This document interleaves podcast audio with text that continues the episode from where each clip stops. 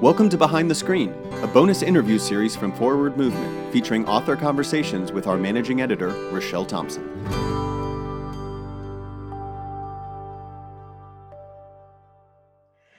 Hi, welcome to Behind the Screen, a special podcast today with Jerusalem Greer, the writer of September's Forward Day by Day Meditations.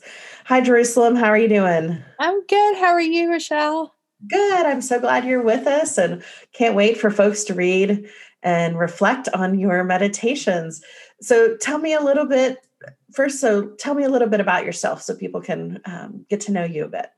Um, well, my name is Jerusalem. Uh, I live in central Arkansas on a little hobby farm, about seven acres, um, with my family. I ha- have been married for almost 24 years, I think. I don't know. We I feel like we've lost count, but around 24 years. It was a baby when I got married. Um, and we have uh, my husband Nathan and I have two sons. Um, they're both juniors, one in college, one in high school. Right. Good. And yeah, so and and I work for presiding Bishop Michael Curry as staff officer for evangelism and and occasionally I write books and other things like this. So yeah. Well, let's dig right into you are a staff officer for evangelism, which has this like awesome title. Um, what does it mean? Yeah, that's a good question. what does it mean? Well, what it means is, um, along with Canon Stephanie Spellers um, and some other members of the churchwide staff, tangentially, is that the right the right word? Um, my main job is to shepherd um, the work of evangelism in the Episcopal Church. So, everything from hands on trainings to creating, co creating resources to um, listening and trying to discern um, what where the church is going, how the Spirit is leading us, and then how best um, we can come alongside that work and help spread good news in ways that people are eager to hear. That's great. Well, tell me one of your favorite evangelism stories. Oh my goodness. And I, I uh, well, I don't know if I have a favorite evangelism story, but what I do love, like my favorite thing that I get to do when, especially when I'm with people, which I've so missed the past year, but we'll get back, we'll get to it. But even over Zoom, I have this little analogy where I talk about how evangelism is just like sharing pie. And it's one of my favorite things to talk with people about because it it takes the scariness of well, I don't know how to share my faith or I don't want to pressure people and it just puts it in this really relatable non-anxious way of, mm-hmm. of talking about evangelism and thinking about evangelism and i just a, I love how people get really excited both about pie and evangelism. right. That, like right, cherry right. or yeah, yeah, or peach yeah. or the whole thing. Um, but I love that moment. I love that aha moment that comes on for people when they're able to like kind of take away some of the anxiety and be like, oh, this is what I do already, right? Like I'm already having conversations with people about what the things of meaning in my life. Mm-hmm. And this is just adding a little bit more intentionality to it. So I think I just I I really love that. Um I really love that part of the work, just helping connect those those dots with people, not even for them, but yeah. but with them, you know. Yeah. So. And I mean, perfect intersection is when you get to eat pie and talk about God. That's the best. Like that's the best. That's the best. Yeah. yeah. That's great. Well, you also talk you talk obviously a lot about evangelism and your excitement and joy for Jesus. Um, you also talk a, a, lot about your life as a as a small hobby farmer. Yeah. And, and what that how that shapes your life. Um, tell us a little bit about your farm and what uh, what you've learned from being a, a farmer. Yeah. So um, yes, living here has been one of the great is one of the great joys um, of our life. A lot of work. It's definitely helped during COVID because, um, you know, the chickens. We have about twenty two chickens, I think, last count. Uh, the chickens don't know anything about pandemic life or social distancing, right? Like they just keep on keeping on. Right. Um, and the same, we have two goats, we have a pig, Um, they're all pets. Like we're not eating anybody. Um, right, right now, anyway. Um, and then we have several gardens. Um, we have a pumpkin patch that we plant every year, and then two vegetable gardens that we plant, and we have a pond that you can fish in. And so there's all these kind of idyllic things about farm life, right? That that are really beautiful and idyllic and storybookish. But then there's also um, the real stuff, right? Like there's the literal manure. Mm-hmm right. that we're dealing with, right? Right, and, right. right. This and the sweat. And you know, we live in Arkansas, and so it gets really hot in the summer, which is like prime gardening season. And mm-hmm. and there's a lot of work to do. And we had a freak snowstorm uh, about a month ago, month and a half ago. And you know, we live in a part of the country where we're not prepared for that with our animals. And so we were having to haul water every day out to them from our house um, right. because we don't have like the systems, right? Right. so, um, and we had to like figure out how to make their shelters safer and and so I think what one of the great things that um, farm life has taught me is just it's just about spiritual disciplines like the having the doing the things over and over and over and how it builds stamina and it provides bounty in the end right like if we didn't like if i just threw seeds out on the ground a few things might come up but they there wouldn't be a lot of them they wouldn't be healthy mm-hmm. um right right there it's it's like how every now and then something will like come out of the compost pile right like if you throw an old plant or a mm-hmm. tomato mm-hmm. you mm-hmm. might get like one little baby tomato plant and that's always amazing right like there's great metaphors in that right. but if you want healthy tomatoes and squashes and pumpkins and all these other things like enough to really feed and share and be nourished by you have to do a lot of work and some of that work is daily mm-hmm. um, and you can either fight it or you can give into it and and give yourself over to it and um be be built differently um by entering the process willingly and then enjoying the bounty and i just mm. think it's just taught me a lot um and i think about my spiritual life and my relationship with god and my relationship with others in those same terms you mm-hmm. know like having to do that daily the right. dailiness of it. right, right. Well, that leads perfectly into the daily practice of reading scripture and uh, what Forward Day by Day invites people to do, which is to have a daily practice of time with God. Mm-hmm. Um, so when you were writing these, uh, or when you're reading them, what does that? How does that practice um, shape you, and how does it challenge you? Yeah. Well, I definitely think um, that the it it shapes and challenges me in the sense that it helps. There's two things. One, it helps change the narrative that I'm encountering, like on social media or that sort of thing, right? Like it's a it's a helpful alternative story, right? if you will, right. right?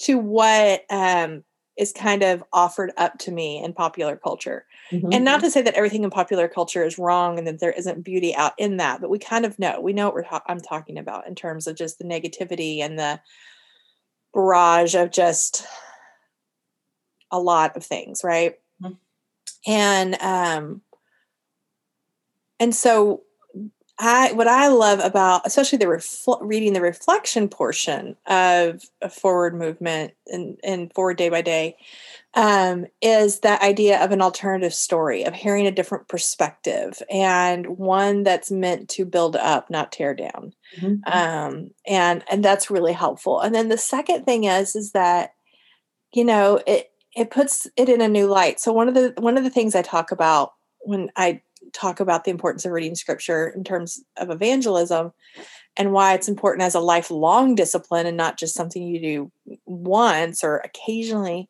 is I talk about the movie Grease, right? So you know the movie Grease. Right. And um so the first time I ever saw the movie Grease, I was probably like 10 years old. Mm-hmm. And I loved it, right? Like gaga for it. And I really wanted to be Sandy at the end of the movie, like mm-hmm. when she gets her makeover.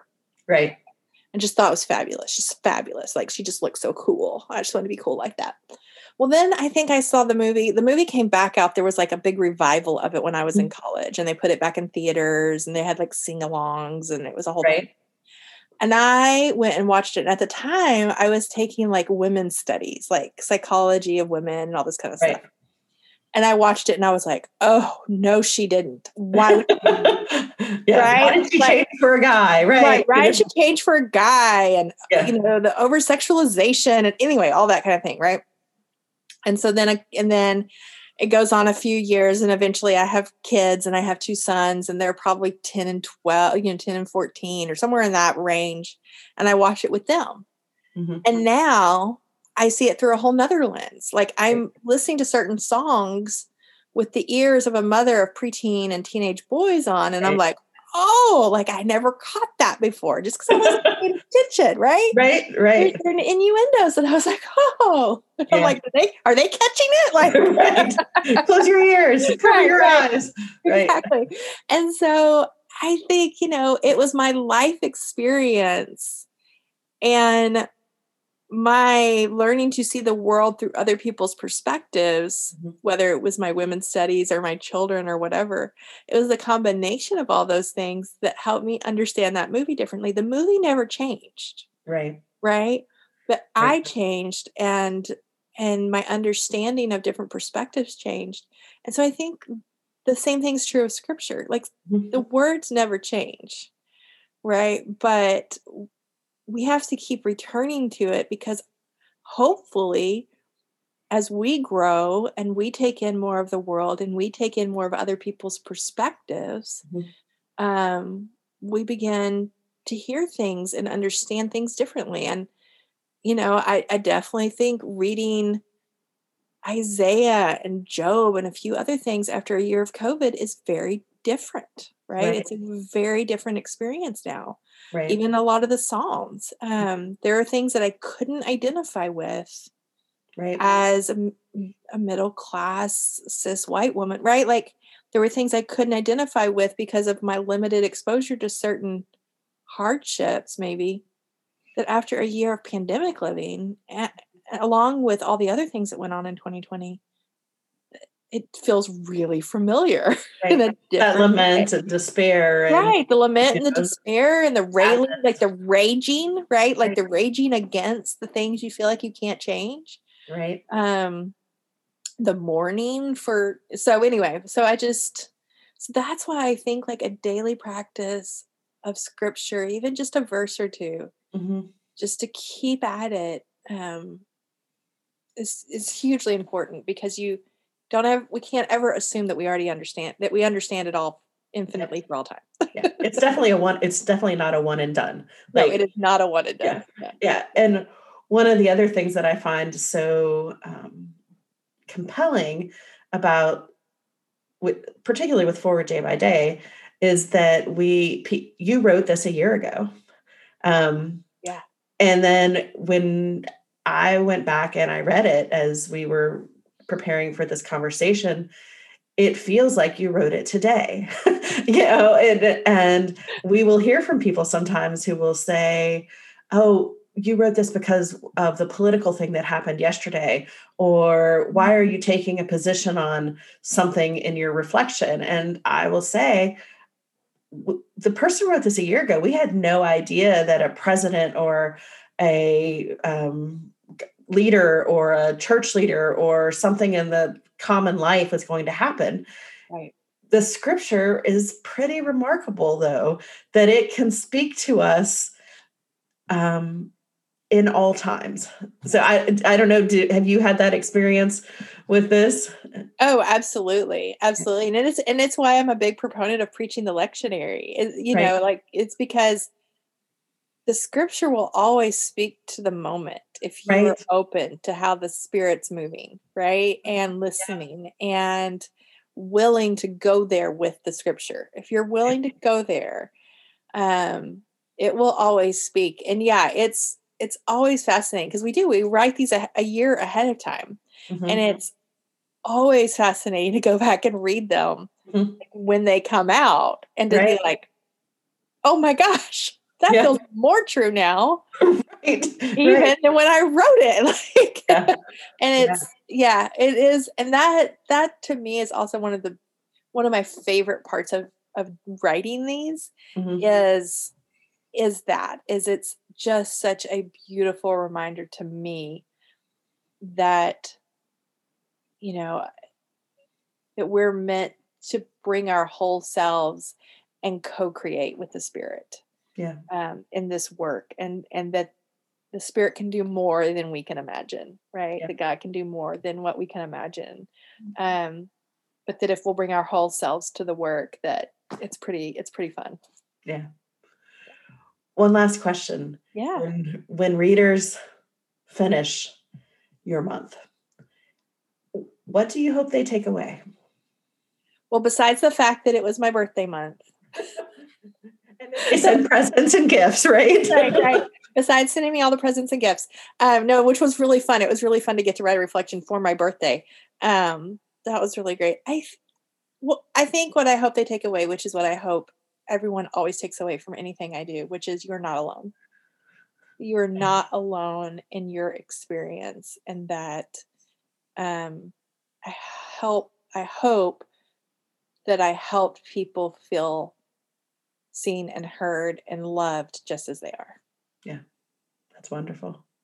Well, thank you, Jerusalem, for your time. It was great to spend time talking with you, and I'm very excited. I loved reading your meditations um, as you wrote them, and uh, then again, and I'm very excited for people to read them this month. Thank you so much, Richelle.